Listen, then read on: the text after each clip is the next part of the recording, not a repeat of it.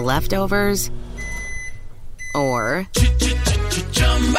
the DMV, Number 97. or house cleaning, Chumba Casino always brings the fun. Play over a hundred different games online for free from anywhere. You could redeem some serious prizes. Chumba. ChumbaCasino.com. Live the Chumba life. No purchase necessary. Void where prohibited by law. T plus terms and conditions apply. See website for details.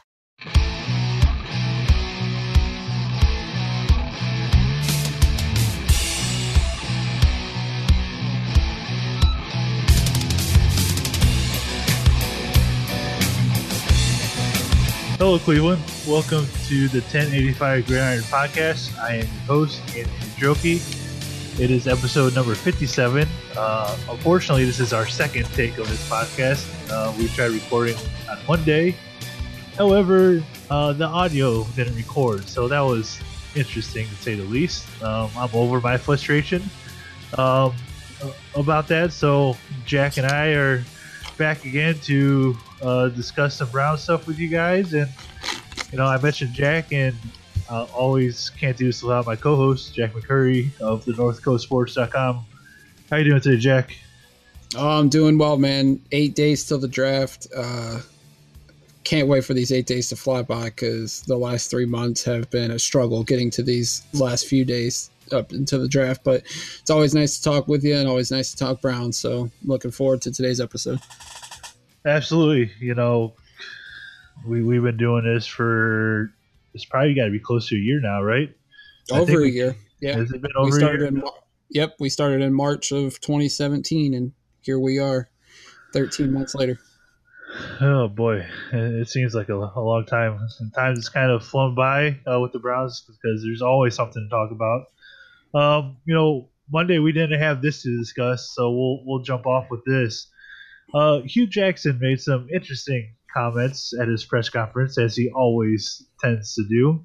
Um, you know, he does a fantastic job for people in the media and, and people doing podcasts like us uh, by continuously giving us uh, fantastic quotes and saying things that are so off the wall.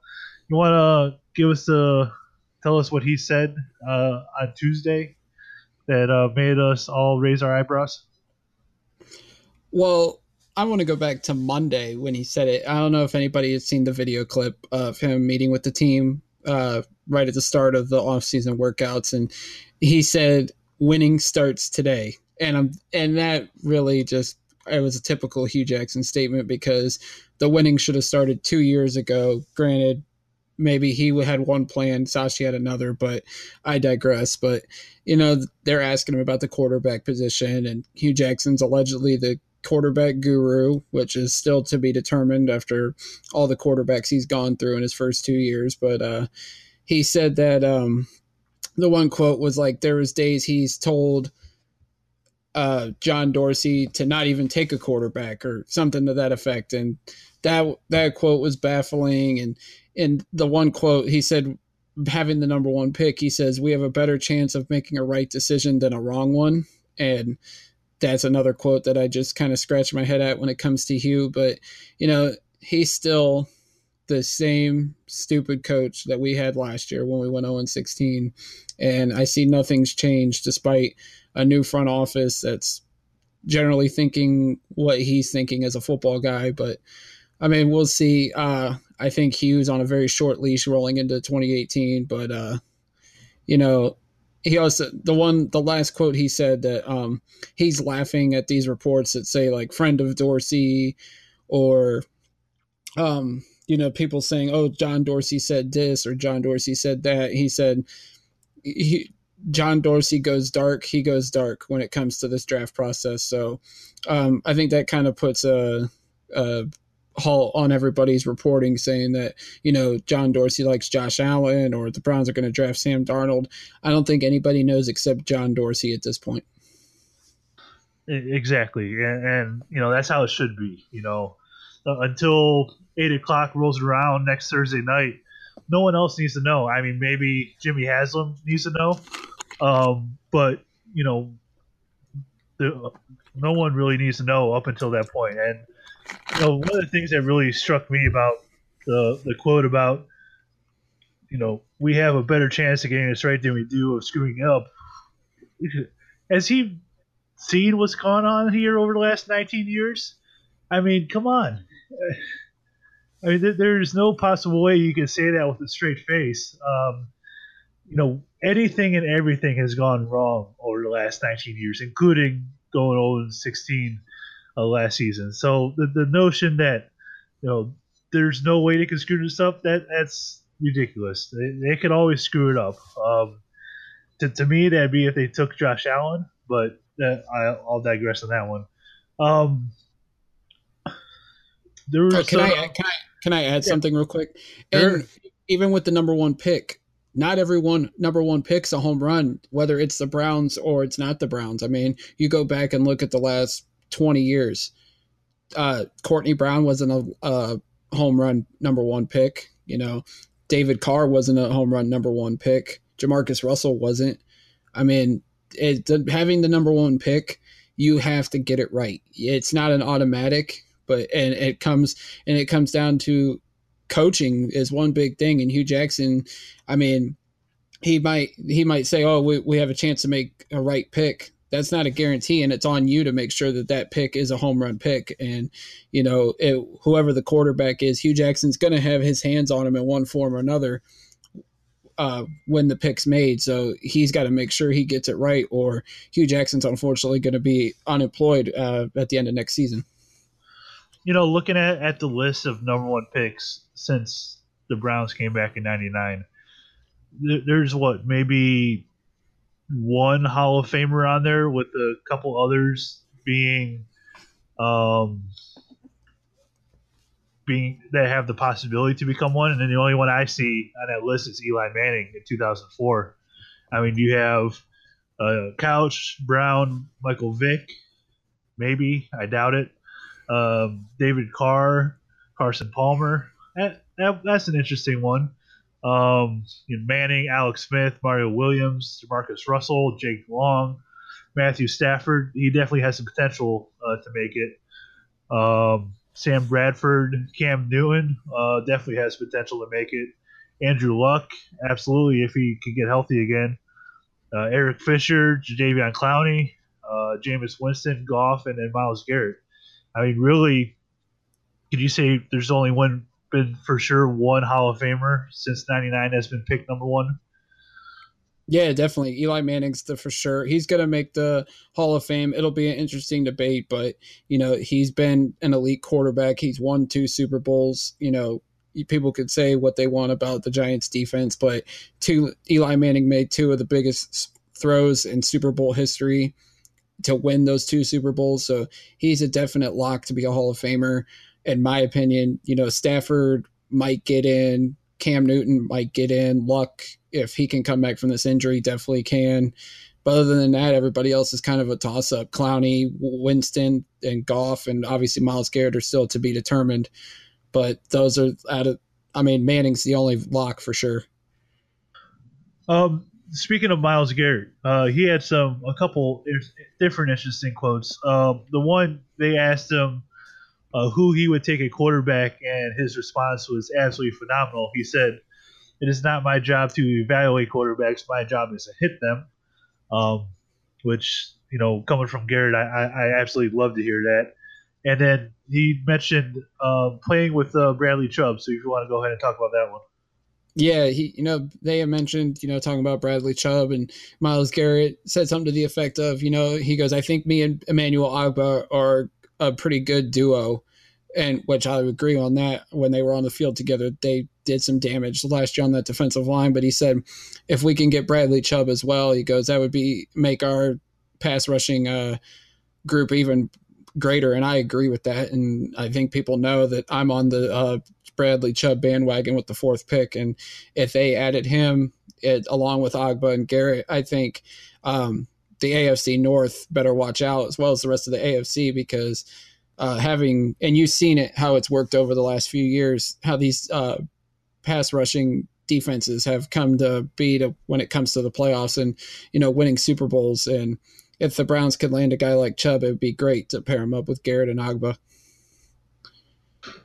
Um, I'm trying to remember the other things we discussed. Oh, Jarvis Landry. Um, last Thursday, Friday, Jarvis Landry signed a five-year extension with the Cleveland Browns. This is a five-year, seventy-five and a half million dollar deal, um, with forty-seven of that guaranteed. Is this a, a good extension, bad extension, about what you expected? What do you think about that? Uh, you know, I have no problem with it. Um, I know some people are saying that it's too much for a slot receiver.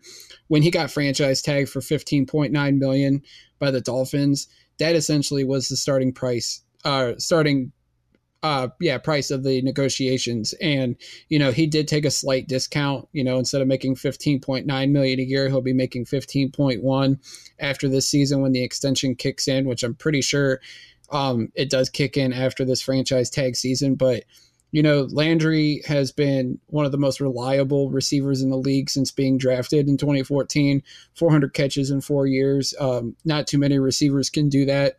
And with the Browns' luck at receivers, uh, at the wide receiver position over the years, you know, you have to get keep talent like that. It was just like when we traded for Jamie Collins. I'm sure people were complaining about how much money he was making, but you know, the Browns have a hard time recruiting free agents to come here and when you get talent like that you have to keep them and we do have a lot of cap space. It's we're going to have 40 to 50 million again to roll over next year. So i'm not worried about the financial aspect of it. Um, landry has been a great uh, football player to have since we acquired him. Um, he's saying all the right things. Now we just got to see him go out on the field and do what he did in miami yeah, I saw you also got out into the community too, as well. So he's starting to do things off the field as well. Um, you know, it, I'm glad that it, they were able to get this extension done. Um, you know, this leaves the door open if uh, next season uh, Josh Gordon has a good year and you have trouble keeping him, they're able to place a franchise tag on him. Um, so, you know, I'm really looking forward to see what Landry uh, can do with the Browns this coming season. Oh, one of the other things we discussed on Monday, we'll talk about a little bit here. Um, the Josh Allen stuff isn't going away. Is it something that you expect to go away, or do you could you expect this buzz to continue to grow up until the draft? Yeah, it's not going away, and it just seems like it's it it it seemed like on Monday when we recorded that it was getting bigger, but I still think it's it's at this point on Wednesday when we're recording, it's starting to kind of die back down.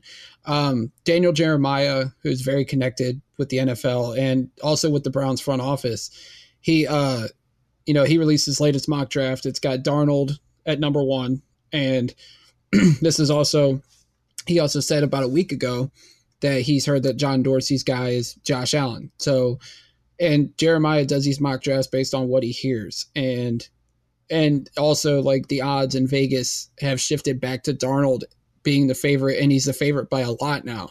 So I'm hoping that you know maybe that Allen stuff was a smoke screen or something to like try to get someone to come up and maybe trade the uh, trade up for him or something. Uh, maybe he's still the guy, and we'll find out in eight days. But um, I tend to believe, and I've gone back and forth on this. I still think Darnold's going to be the pick at number one. But at this point, if Allen's the pick, it really wouldn't shock me.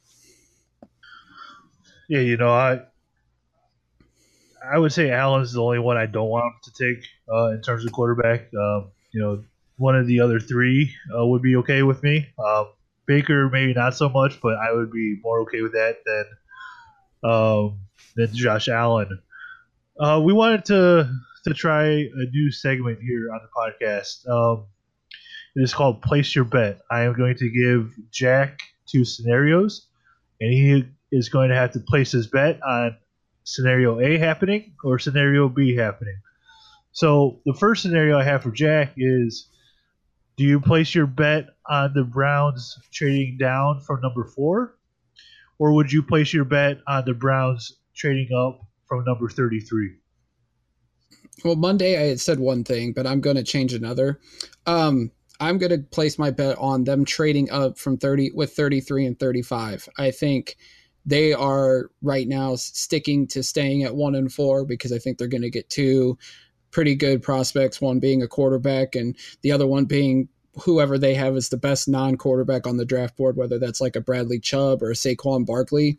Um, and then I think with 33 and 35, they're going to look at, you know, potentially say they draft Bradley Chubb at four. If they are interested in a running back like a Derrius Guice or a Ronald Jones, and they know that they're not going to be there at 33 or 35, then I can see them packaging picks those picks and maybe some of those late round picks to move up and acquire a player, whether it's a running back like the guys I mentioned, or maybe if it's a cornerback like a Jaire Alexander or um, there's Carlton Davis, uh, Mike Hughes. Those are some guys that have been rumored to be in the late first round, or even a Josh Jackson. I've seen that he might slip a little bit. So I know the Browns uh, have a suppressing need at corner as well as another couple positions. And I think with the quarterbacks going early, some of these big time players are going to drop a little bit. So I would expect the Browns to be active and walk away again with three first round picks. All right. Second scenario. Do you place your bet on Corey Coleman being on a roster by training camp? Or do you place your bet on Corey Coleman not being on a roster at training camp? I'm going to place my bet and say he's going to be on the team. Uh, it's been a quiet offseason for Coleman, uh, which is always a good thing because he's had some trouble off the field, you know, with his maturity and, you know, he's had some run ins with the law. But, you know, it's been quiet. I think he's coming in looking to work hard. This is a guy entering his third year, and there's a lot of critics that are saying Coleman was a bust. And, you know, for that matter, the entire 2016 first round uh, group of wide receivers haven't really panned out with Michael Thomas being a second round pick and looking like already a top 10 receiver in the league. Coleman's got a lot to prove. And, you know, with the addition of Landry, that's going to slide Coleman down to being the third wide receiver. So I expect him to come in and have a good offseason and try to prove to people, including John Dorsey, that he's worth keeping around long term in Cleveland. So I'm going to place my bet and say Coleman will be here. All right, the last one I actually no, I take that back. I have two more. Um, Josh Gordon. Would you place your bet on Josh Gordon getting an extension before the trade deadline, or do you place your bet on Josh Gordon getting traded before the trade deadline? Wait, you wait. So, are you placing my bet that he's going to be traded or not going to be traded? Your bet is either the, the Browns give him an extension before the trade deadline, or that they would trade him before the trade deadline. Oh, okay. I misheard you. I'm sorry. Um, I'm going to place my bet on an extension. Much like Coleman, it's been a quiet offseason for Josh Gordon. Um, he's been working really hard. If anybody's seen him on Instagram or Snapchat, the guy's been putting in the work.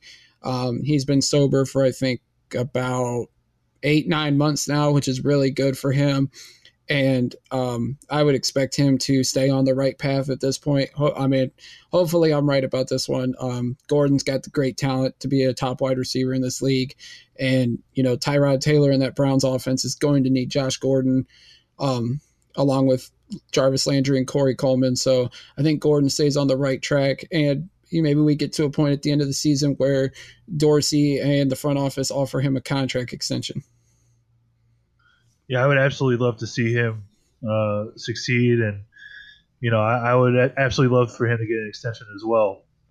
Uh, my last one for you is kind of based on something we saw today about Tom Brady, and you know, I fully expect him to play this season. I, I think most people do, but it was put out there today that he hasn't really decided yet if he's going to play in 2018. So my my place your bet scenario for you is uh, Tom Brady starts week one for the Patriots, or Josh Rosen starts week one for the New England Patriots? Uh, I'm going to place my bet and say Tom Brady. I mean, while Schefter said that um, Brady is non-committal towards right now for the 2018 season, they're saying people are expecting him to play. I know there's a lot of stuff going on between him and Belichick, and I think it's obvious at this point. And also with the rumors that uh, Belichick, or not even Belichick, but the Patriots are looking at moving up for a quarterback, and they expect Josh Rosen to slide. Um, I would imagine Brady that's going to light a fire under Brady, and I expect him to be in a Patriots uniform this year. So I'm going to place my bet and say he's the Week One starter for New England. Yeah, I would tend to agree with that. I mean, how it's not often that you bet against uh, Tom Brady for sure. All right, let's uh, jump in. Is that everything for the news uh, that we talked about Monday and what we wanted to discuss today before I move forward? Uh, there's something about Barkley, but we'll just bring him up when we talk about him coming up. All right, that makes sense. All right, um, so we're going to continue our NFL draft prospect breakdown uh, for you guys. Um, we have 10 more prospects uh, for you to discuss today. Uh, they're all on offense. We have four running backs and six wide receivers. Uh, we're going to start with some of the some of the wide receivers here. We have uh, I, am going to butcher his name. Equid Equimenaeus Equi just call him EQ. Brown. Just call him EQ. EQ. Just EQ. I would imagine those that have been following closely to the draft know him as EQ, so I'm not even going to attempt to say his name. Um, you have EQ, DaeSean Hamilton, and Tre'Quan Smith. They're kind of the three lesser known wide receivers. Uh, what can you tell us about these three guys and uh, how do they stick out from each other? Uh, well, I mean, EQ right off the bat sticks out among them all because he's the biggest one out of that group. He's at six foot. He's six foot five. Um, little slender for a guy that big at only 214 pounds, but he's very athletic, very quick for a guy his size. 4.4 speed. Um, didn't really test out much and at the combine. I don't know. Uh, he didn't do the full workout because of a knee injury. Um, but you know, in his pro day, he showed he's got really long wingspan at almost seven feet. You know, he his vertical jump's only 34 and a half inches. But I think that's a guy that can come in and be a solid vertical threat for anybody um, that's got a big, strong arm. Like, say, we draft Josh Allen, you know, he would be a guy that uh, would be perfect for a guy like um, Allen. Brown can get down the down the field. He's got you know, obviously the long arms. He's very athletic and tall. So he's going to be able to be a solid red zone threat, I think, at the next level. Uh, DaeSean Hamilton, great athlete, first of all. He played both football and basketball at Penn State. So that just shows you how great of an athlete he is. Um, another guy that's got, he's got a solid wingspan, uh, decent vertical. Uh, now he's a little bit slower for a guy his size. He's only 6'1, 203 pounds. He only runs four five, but great playmaker. The only thing I worry about him is his hands, but he had a good performance at the Senior Bowl and showed that he's got um he's got while he doesn't have the dominant physical traits, his body he's got great body control and his feet are great to uh, set up cornerbacks when he's running his routes. So that's a solid tools to have at the next level. And then with Tre'Quan Smith, he's probably the lesser known out of this group um, coming out of Central Florida. You know, he was a big time part of why they went undefeated and self-proclaimed national champions. But but uh, you know, and also another solid athlete, four five speed, 37 and a half inch vertical, uh, solid broad jump, ran all the drills very well at the, at the combine. Um, good hands. He's uh, he's got all the ball. He's got great ball skills, can make plays uh, on all levels of the field, whether it's down the field, running crossing routes, or just running, you know, um, the standard post routes. Uh, he's drawn comparisons to Allen Robinson, and we've seen Allen Robinson was a wasn't the, like the highest touted prospect, but he was in a great wide receiver class in 2014. But you know, Tre'Quan Smith's a guy you can pick up in the middle rounds, and I think could be a solid contributor. Maybe not right away, but uh, maybe by his second or third year, he could be a solid wide receiver at the next level. Uh, first off, uh, UCF is definitely the national champions.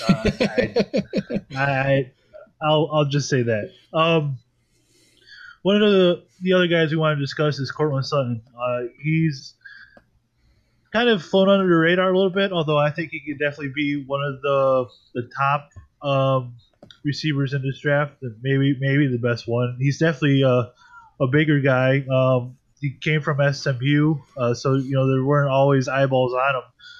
What can you tell us about Courtland Sutton? Uh, another big vertical playmaker like a EQ Brown, EQ St. Brown. Um, you know, the perfect size, I think, and speed for a wide receiver. You know, six three, he runs four five, uh, decent vertical jump. You know, he tested out well at the combine. I think um, his wing leftovers or the DMV Number 97. or house cleaning or Chumba Casino always brings the fun. Play over a hundred different games online for free from anywhere. You could redeem some serious prizes. ChumbaCasino.com. Live the Chumba life. No purchase necessary. Void where prohibited by law. 18 plus terms and conditions apply. See website for details. span. Like I, these guys got long arms for a receiver, which is amazing. His is at 79 and a quarter inches. Um, he's another guy that's going to be a beast down in the red zone, I think. Uh, Dane Brugler and Rob Rang compare him to an Art Monk, but I look at him more as a Alshon Jeffery, how he came out with um, out of South Carolina back in 2012, I think it was. Um, had the build and everything, but obviously there was, you know, some negatives drawing Jeffery, but he's kind of proven everybody wrong during his career in Chicago and Philly. And I think Sutton, he was an early first round pick, like right at the end of the NFL season, and he's kind of slid down the board a little bit. Um, but you know, he's got the great physical traits to be a good wide receiver in this league, and you know, really solid hands. And he, in his time in SMU, he found his way into the end zone a lot. Thirty-one touchdowns over three seasons. Um, I think he's going to be definitely in a top fifty pick like Rang and Brugler have mentioned in here.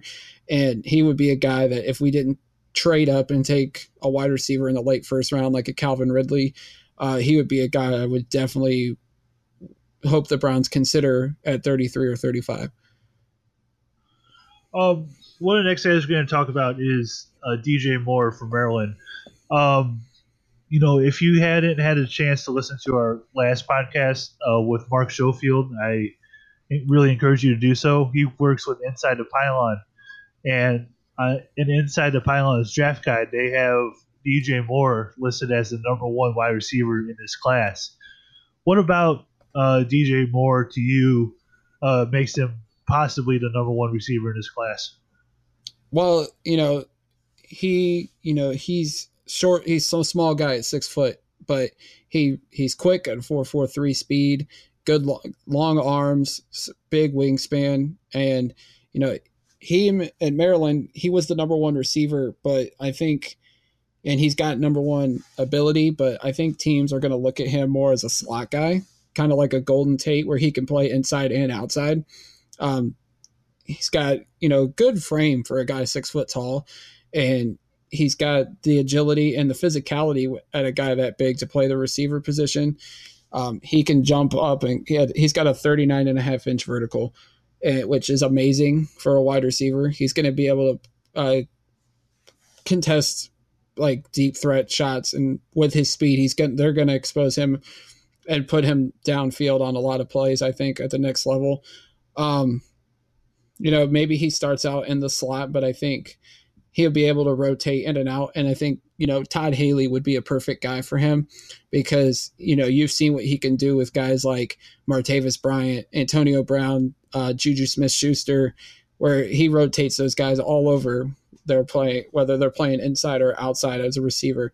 And I think more, you know, he's another guy that this could be a guy where the Browns might trade 33 and 35 and move up to get him because I've seen him as high as New England at 23, and he might even go higher than that. I know there's the debate between him and Calvin Ridley as who's the number one receiver, but I think DJ Moore is going to be a solid playmaker at the next level. If he was able to do it in the Big Ten, where you have to play Michigan State, Penn State, Ohio State, Michigan, if you can do it against those defenses, then I think you're going to be a solid contributor at the next level. All right, on to the other guy who, you know, is battling to be that number one uh, receiver in his draft, uh, and that is Calvin Ridley out of Alabama. What about Calvin Ridley uh, to you uh, could potentially make him the, the number one receiver taken in this draft?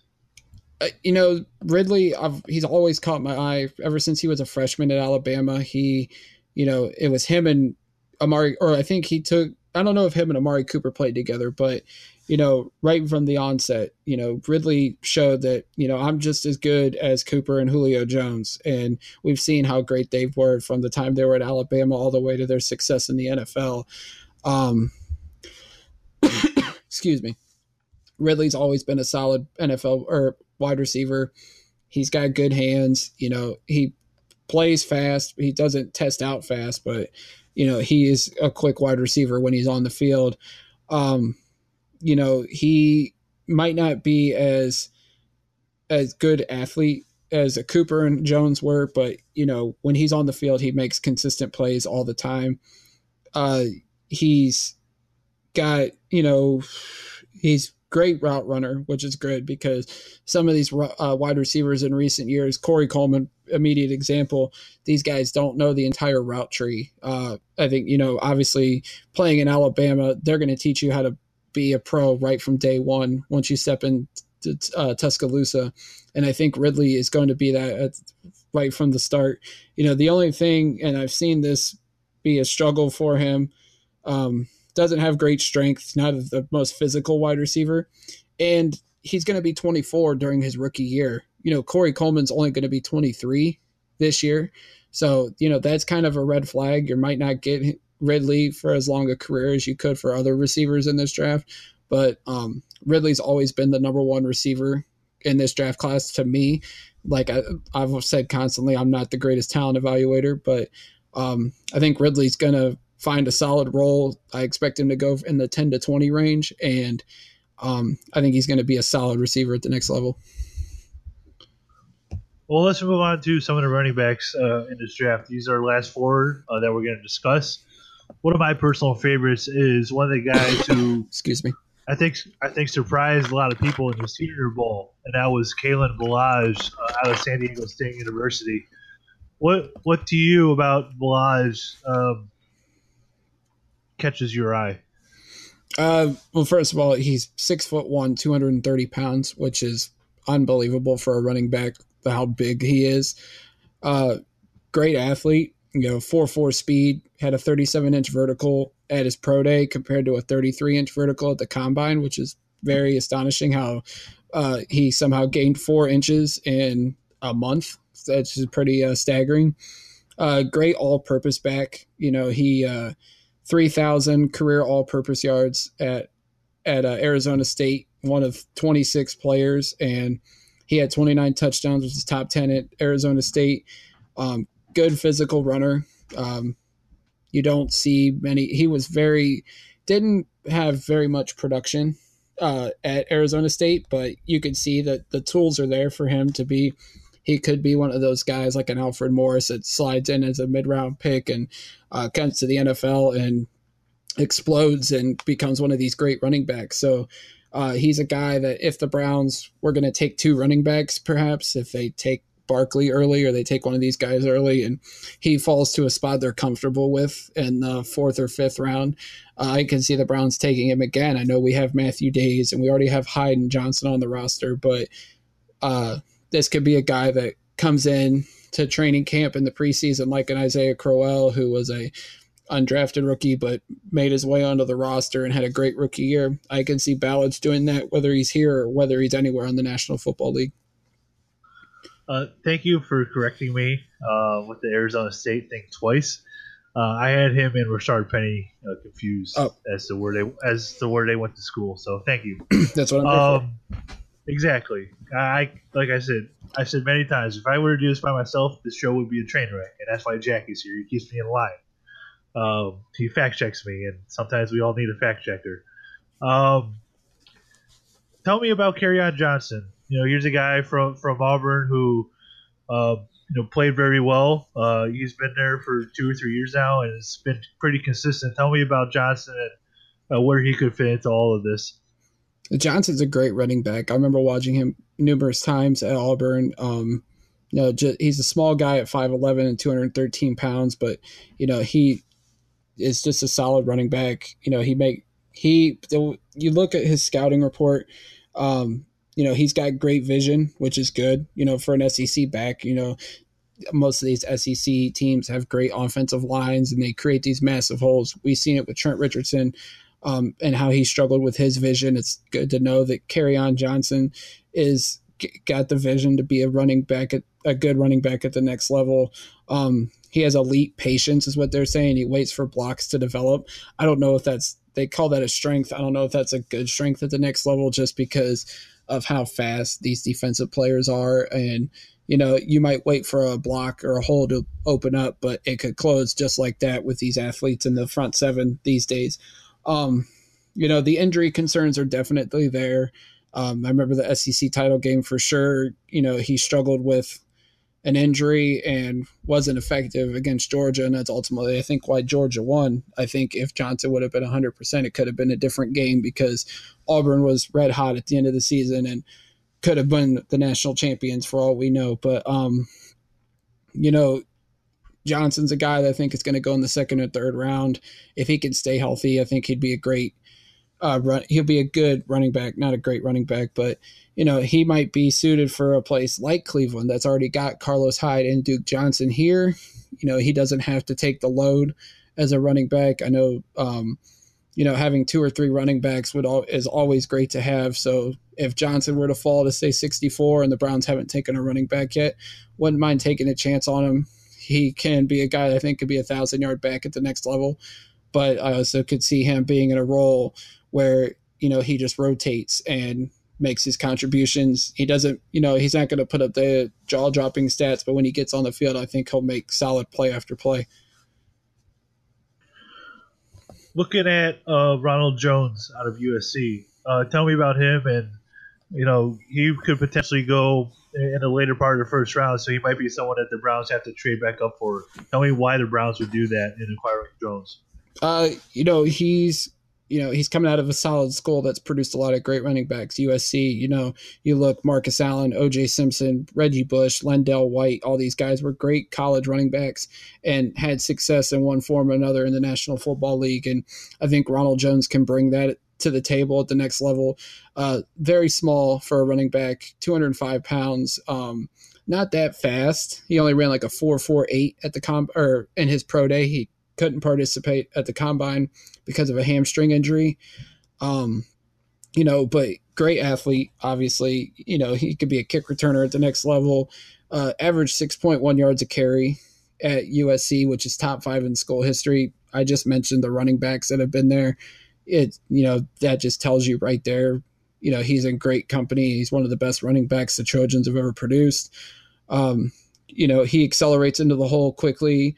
Um, great lateral explosion.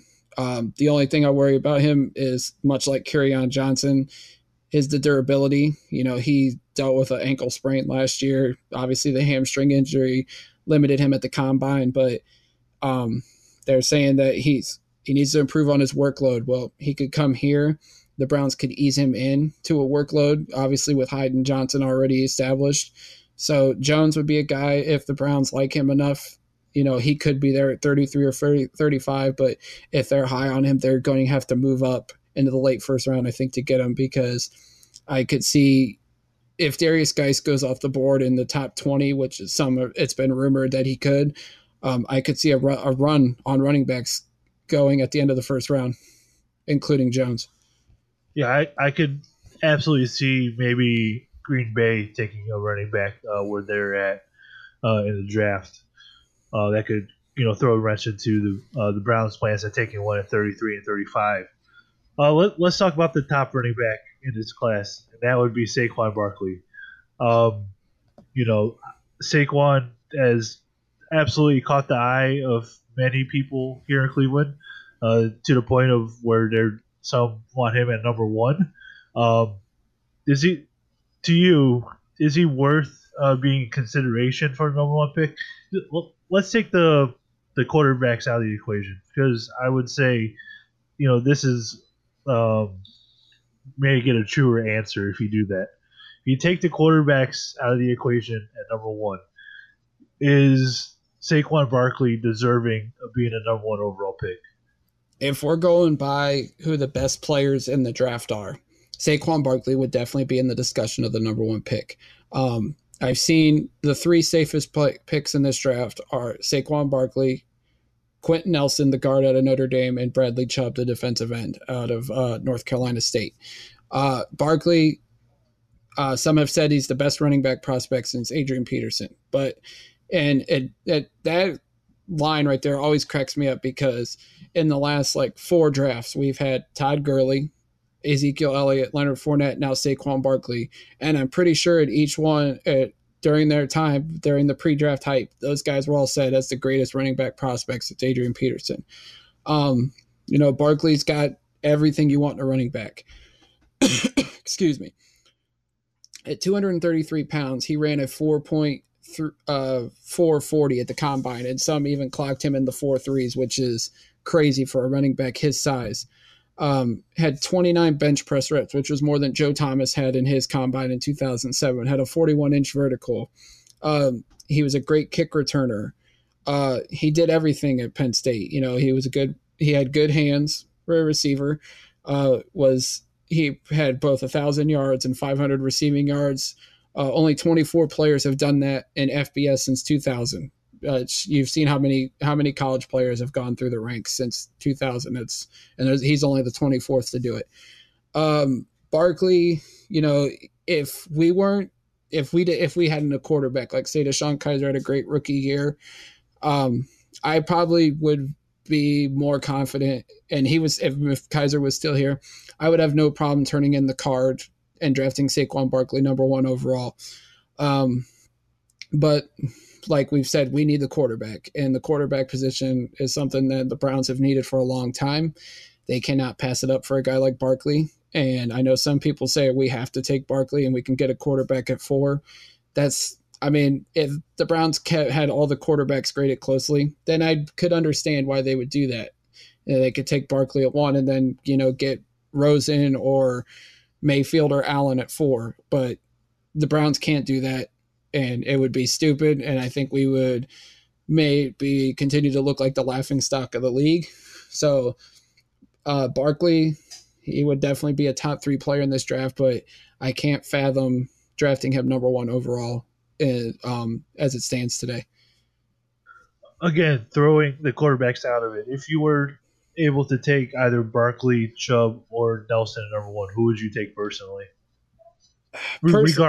Regardless of TV and anything else. It would be close with me between him and Chubb because the idea of having Myles Garrett, Ogbah, and Chubb as your pass rushers is would be exciting.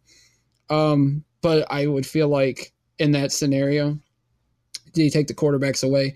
I would think we could get Barkley at one, and by a slight chance, we could potentially get Chubb at four, we can trade up to two or something in the scenario and get both those guys. And having both of those guys would be great. But um, I think at the end of the day, I would take Barkley because at number one, you know, regardless of the quarterback position, you have to draft elite Hall of Fame worthy talent. And I think Barkley has has the tools and all the skill and the skill set to be a Hall of Fame running back at the next level.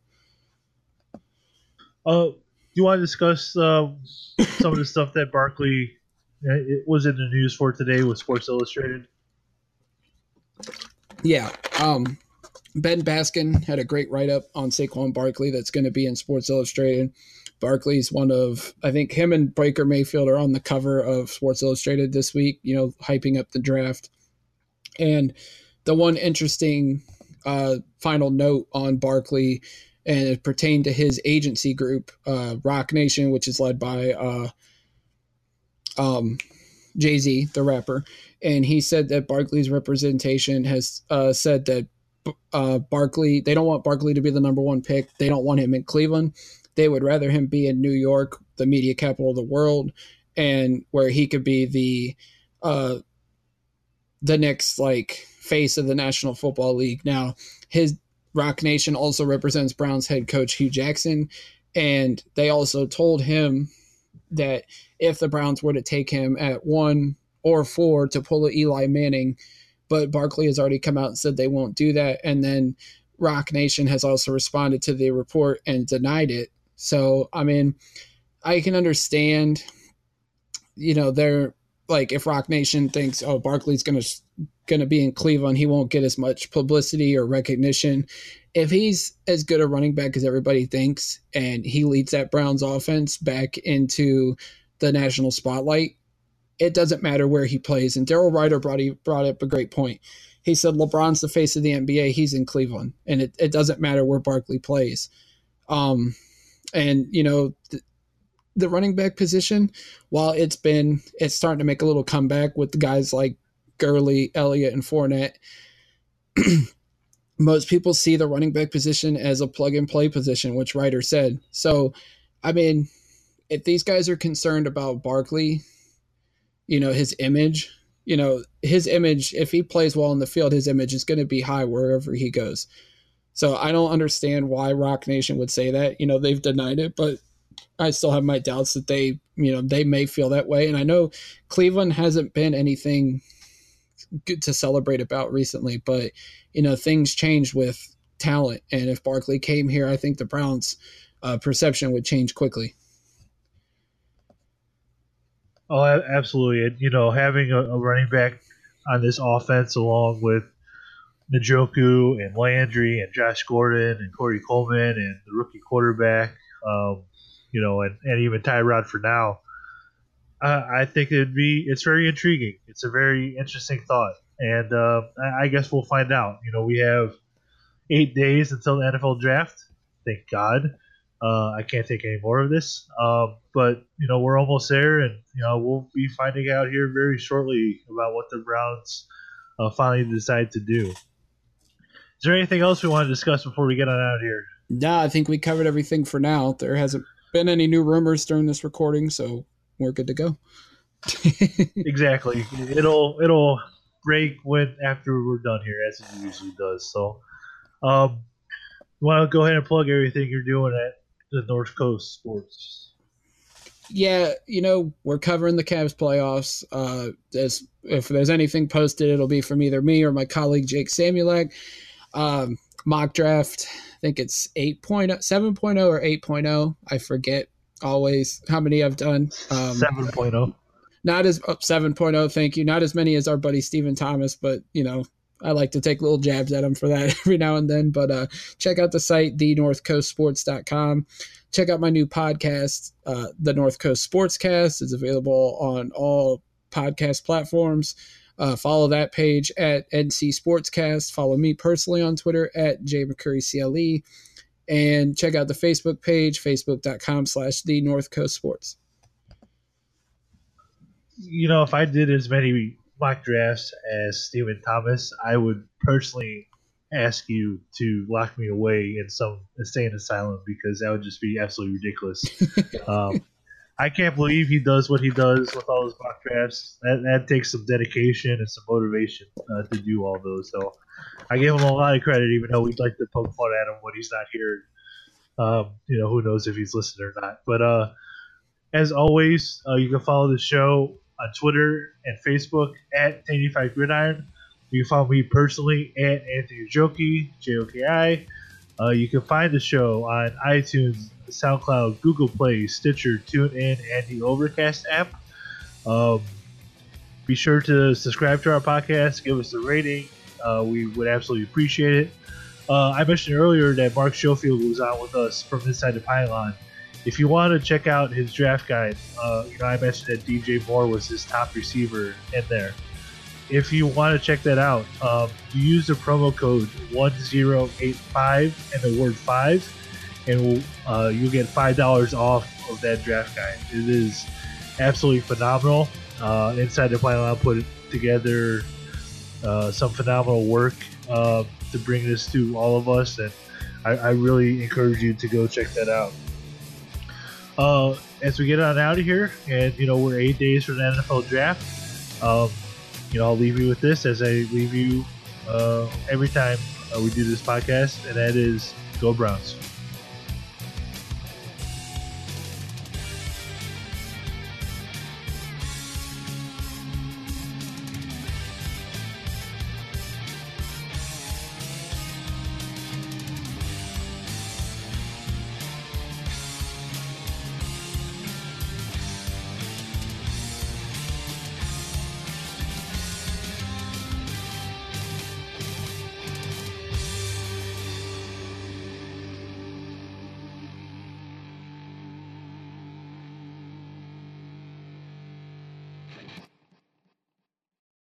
Leftovers.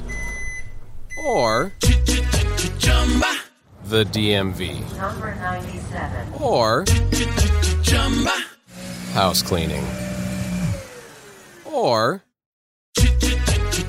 Chumba Casino always brings the fun. Play over a hundred different games online for free from anywhere. You could redeem some serious prizes. Chumba. ChumbaCasino.com. Live the Chumba life. No purchase necessary. Void where prohibited by law. 18 plus terms and conditions apply. See website for details.